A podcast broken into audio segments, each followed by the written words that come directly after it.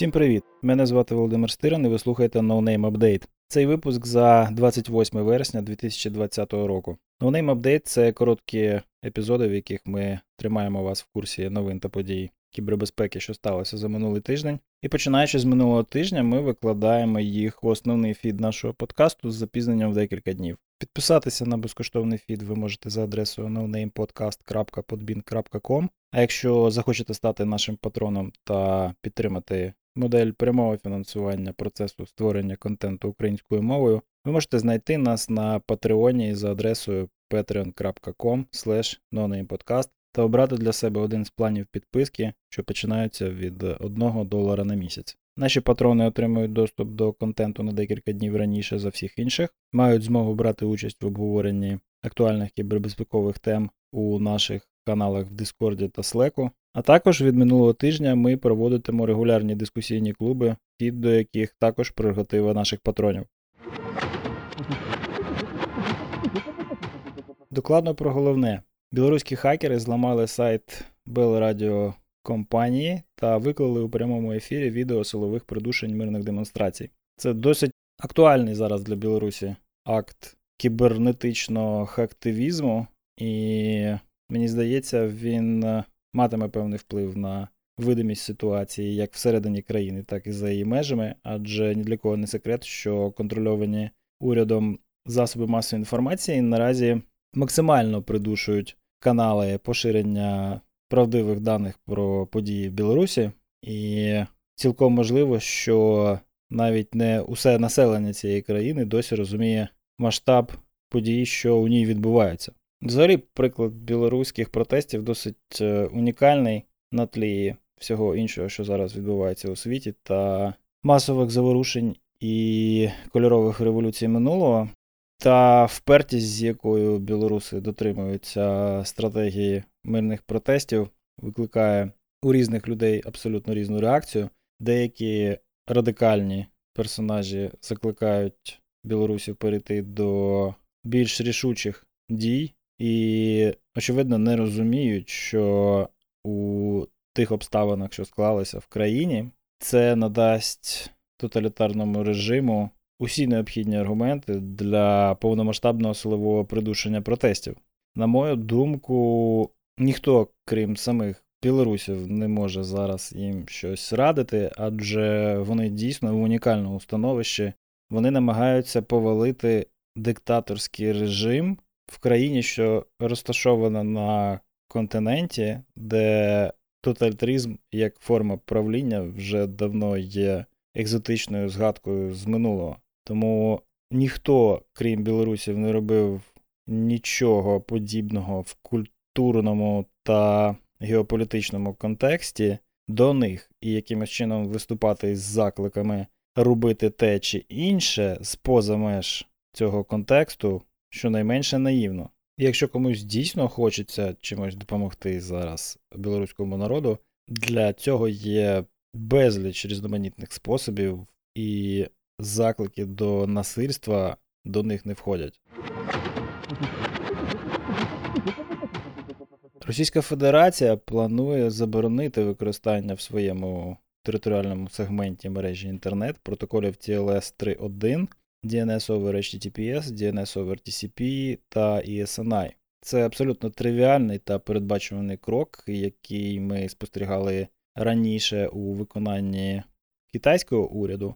Нагадую, що мова там ішла якраз про блокування доступу до ресурсів в інтернет без можливості відслідковування кінцевої точки сеансу доступу. Тобто уряд у Китаї і уряд в Російській Федерації роблять абсолютно одне й те саме. Вони намагаються слідкувати за тим, куди ходять їхні громадяни, і якимось чином це контролювати. У випадку з Китаєм все очевидно завершиться оновленням великого китайського фаєрволу, новою політикою, яка буде зупиняти та забороняти такий трафік. У випадку з Російською Федерацією все неоднозначно. Треба буде спостерігати уважно за їхніми подальшими кроками, але мені здається, що вони зроблять це трохи інакше. адже уряд Російської Федерації зацікавлений скоріше у контролі, ніж забороні. І всебічне спостереження за діями в інтернеті російських громадян становить е, один з пріоритетів російських спецслужб. Отже, уважно спостерігаємо і не забуваємо про те, що Телеграм заявив про можливу покупку їхнього сервісу групою Mail.ru, яка, як нам відомо, цілком ефективно контролюється російським урядом, і на тлі усіх цих подій, що розгортаються, буде дуже цікаво спостерігати, які зміни в архітектурі Телеграму відбудуться у зв'язку із цими новітніми законодавчими ініціативами. Тим часом не відстають від своїх російських колег і українські урядовці. Зокрема, секретар Ради національної безпеки і оборони Олексій Данілов заявив, що українських користувачів забороненої російської соцмережі ВКонтакті візьмуть на облік та перевірятимуть на предмет поширення російського контенту. На прес-конференції у Zoom він е, буквально заявив: цитую. Я б хотів звернути увагу на користувачів забороненого ресурсу. Це так само має бути їхня відповідальність, навіщо вони це роблять і для чого вони це роблять. Всі ці користувачі будуть на обліку. Якщо вони далі будуть розповсюджувати російський контент на теренах України, то вони матимуть певний клопіт з нашою нацполіцією, з нашими силовими структурами. Кінець цитати. Звісно, що ця заява викликала хвилю обурення з боку спеціалістів з кібербезпеки, причому на усіх ділянках політичного спектру. Дуже кумедно спостерігати за тим, як е, колеги гіперболізують наслідки цих слів секретаря РНБО. Але я вважаю, що тут треба зробити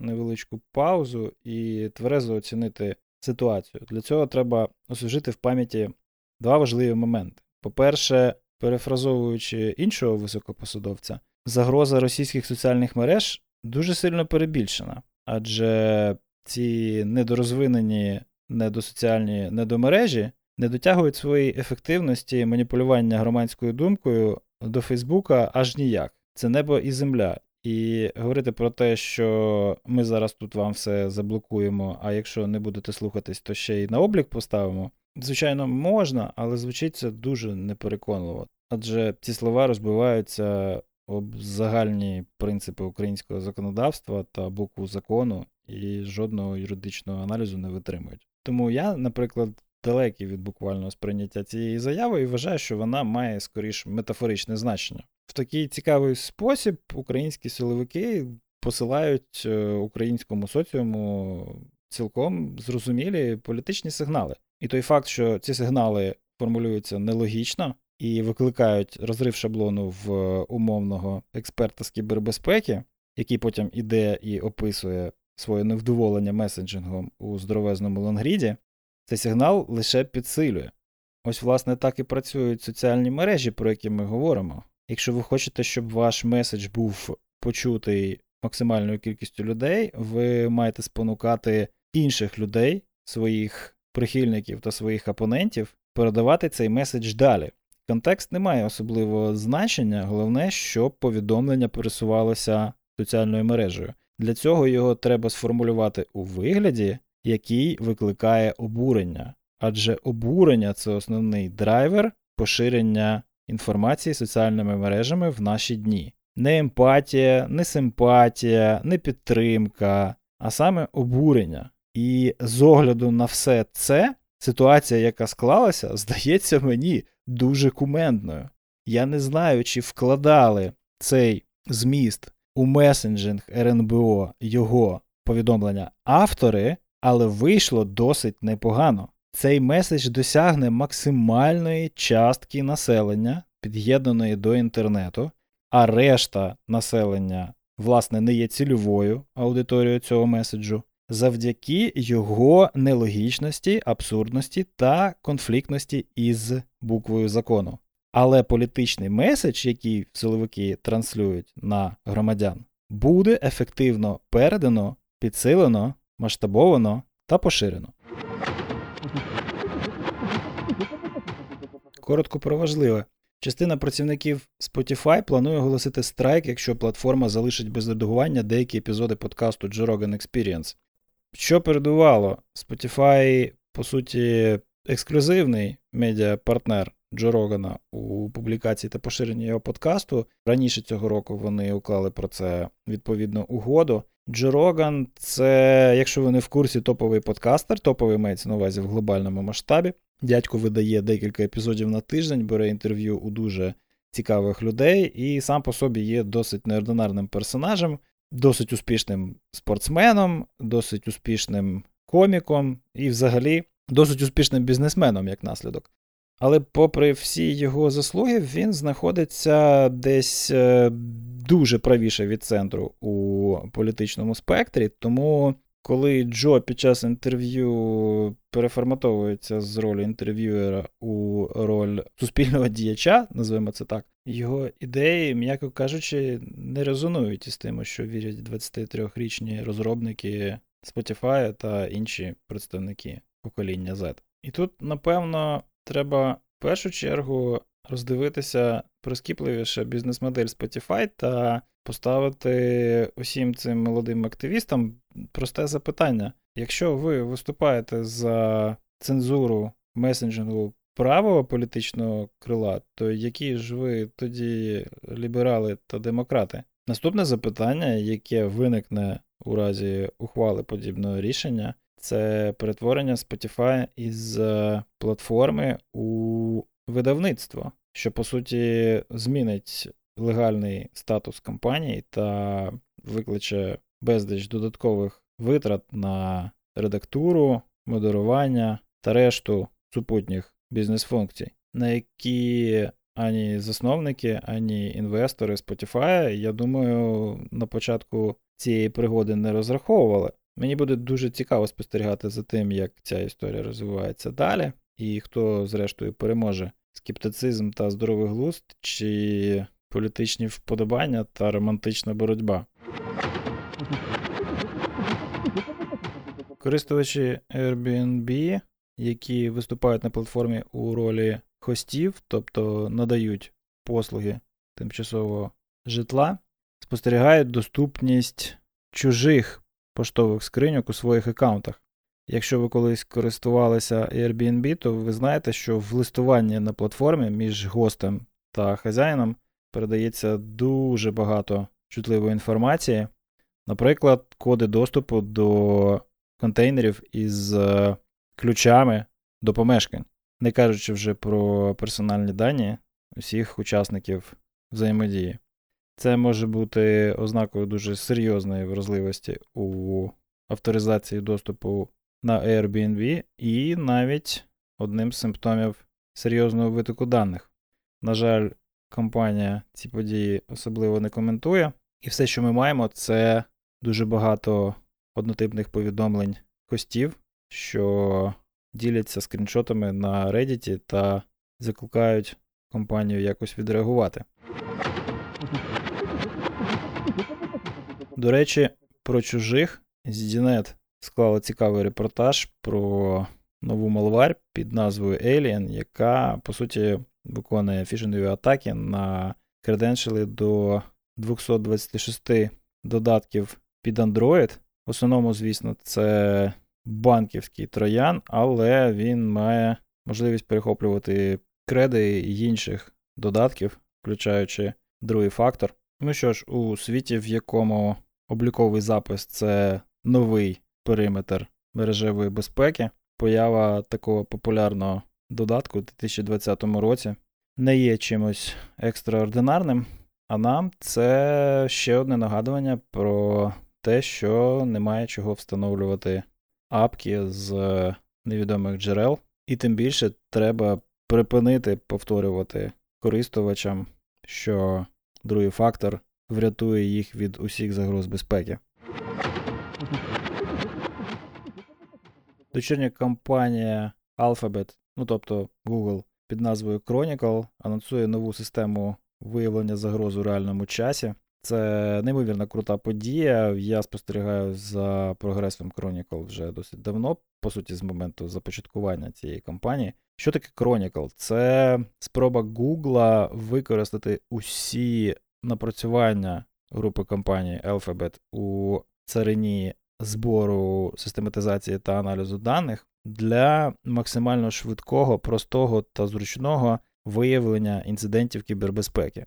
Уявіть собі, ви спілкуєтесь із своїм CM із швидкістю, з якою веб-інтерфейс Gmail реагує на ваші пошукові запити у пошуковому рядку. Саме це і було на меті у Chronicle в момент її заснування. Саме цього й було досягнуто, і, власне, в середу компанія анонсувала перехід до нової концепції, виявлення та надання інформації про інциденти у реальному часі. Це буде називатися Chronicle Detect і буде доступно у Google Cloud. Це круто, це прикольно. Ви знаєте, що компанія Google отримує свою порцію критики в цьому подкасті регулярно, але ось ця штука, яку вони роблять, є прикладом того, що Google дійсно і справді робить дуже-дуже добре і, можливо, найкраще за всіх своїх конкурентів. Тому чому б хоч зрідка і не похвалити. Браво, Google! Це виглядає круто.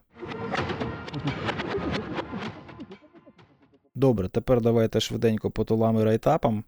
В нотатках до цього випуску ви побачите посилання на мануал з побудови домашньої лабораторії для пентесту, дослідів та навчання від е, Offensive Security. Також е, тут є посилання на прекрасний Twitter аккаунт, в якому регулярно твітяться та ретвітяться підказки та інші корисні матеріали з е, вивчення Burp Suite. Ще у нас тут є посилання на новий реліз фреймворку для пентесту та дослідження вразливостей Nuclei. І збірка наступальних модулів для Terraform. Рекомендації. В подкасті Сема Харріса Making Sense вийшло інтерв'ю з Трістаном Харрісом за мотивами документального фільму The Social Dilemma. Якщо ви не чули про цю документалку на Нетфліксі, це моя провина, не ваша. Обов'язково поставте зараз на паузу все, що ви робите, відкрийте Netflix, і якщо у вас немає аккаунту, почніть тріал і обов'язково подивіться соціальну дилему. Це блискуча документалка, яка зараз знаходиться на першому місці в рейтингах в багатьох країнах і глобально в топ-10. Вона акумулює в собі дуже багато знань, які я останнім часом почерпнув із праць людей, які, власне, прямою мовою діляться цими знаннями у документальному фільмі. Серед них, власне, Трістан Харріс, бувший працівник Гугла та зараз суспільний активіст, який просуває в маси ідею боротьби за нову приватність, якої нас позбавили інтернет-гіганти. Також там є Шишана Зубова, Рене Діреста і дуже багато різних інших науковців і технологістів, що були свідками, а подекуди і співучасниками створення нової економіки цифрового капіталізму та глобального спостереження. Якщо ви слідкуєте за моєю активністю онлайн, ви в курсі, як я інтенсивно наполягав на тому, щоб ви прочитали книжку Шушани Зубової, що називається The Age of Surveillance Capitalism. І сьогодні я повторюю свою рекомендацію, якщо ви дійсно хочете зануритися в цю тему по самій вуха, кращого матеріалу зараз годі й шукати. Якщо ж ви хочете швиденько ознайомитися з проблематикою та можливими шляхами розв'язання всіх цих траблів, то, звісно ж, розпочніть з перегляду соціальної дилеми, а потім прослухайте інтерв'ю за посиланням. І ще одна рекомендація. Я нарешті спромігся написати рев'ю книги Red Team How to Succeed by Thinking Like the Enemy, і ділюся у нотатках до цього випуску посиланням на відповідний пост на блозі. В розділі сміхуйочки в нас сьогодні факт витоку вихідного коду Windows XP у публічний доступ. Я сподіваюся, що це буде тим останнім необхідним аргументом, якого дехто чекає, щоб нарешті оновити операційну систему. Дякую, що слухали No Name Update. Нагадую, що підтримати нашу діяльність ви можете за адресою patreon.com podcast. Ваша підтримка є найкращим індикатором того, що наша робота комусь потрібна. Над цим випуском працювали редактор Стас Бриславський, аудіоредактор Костянтин Жданов та я, Володимир Стиран. До наступного разу залишайтеся в безпеці.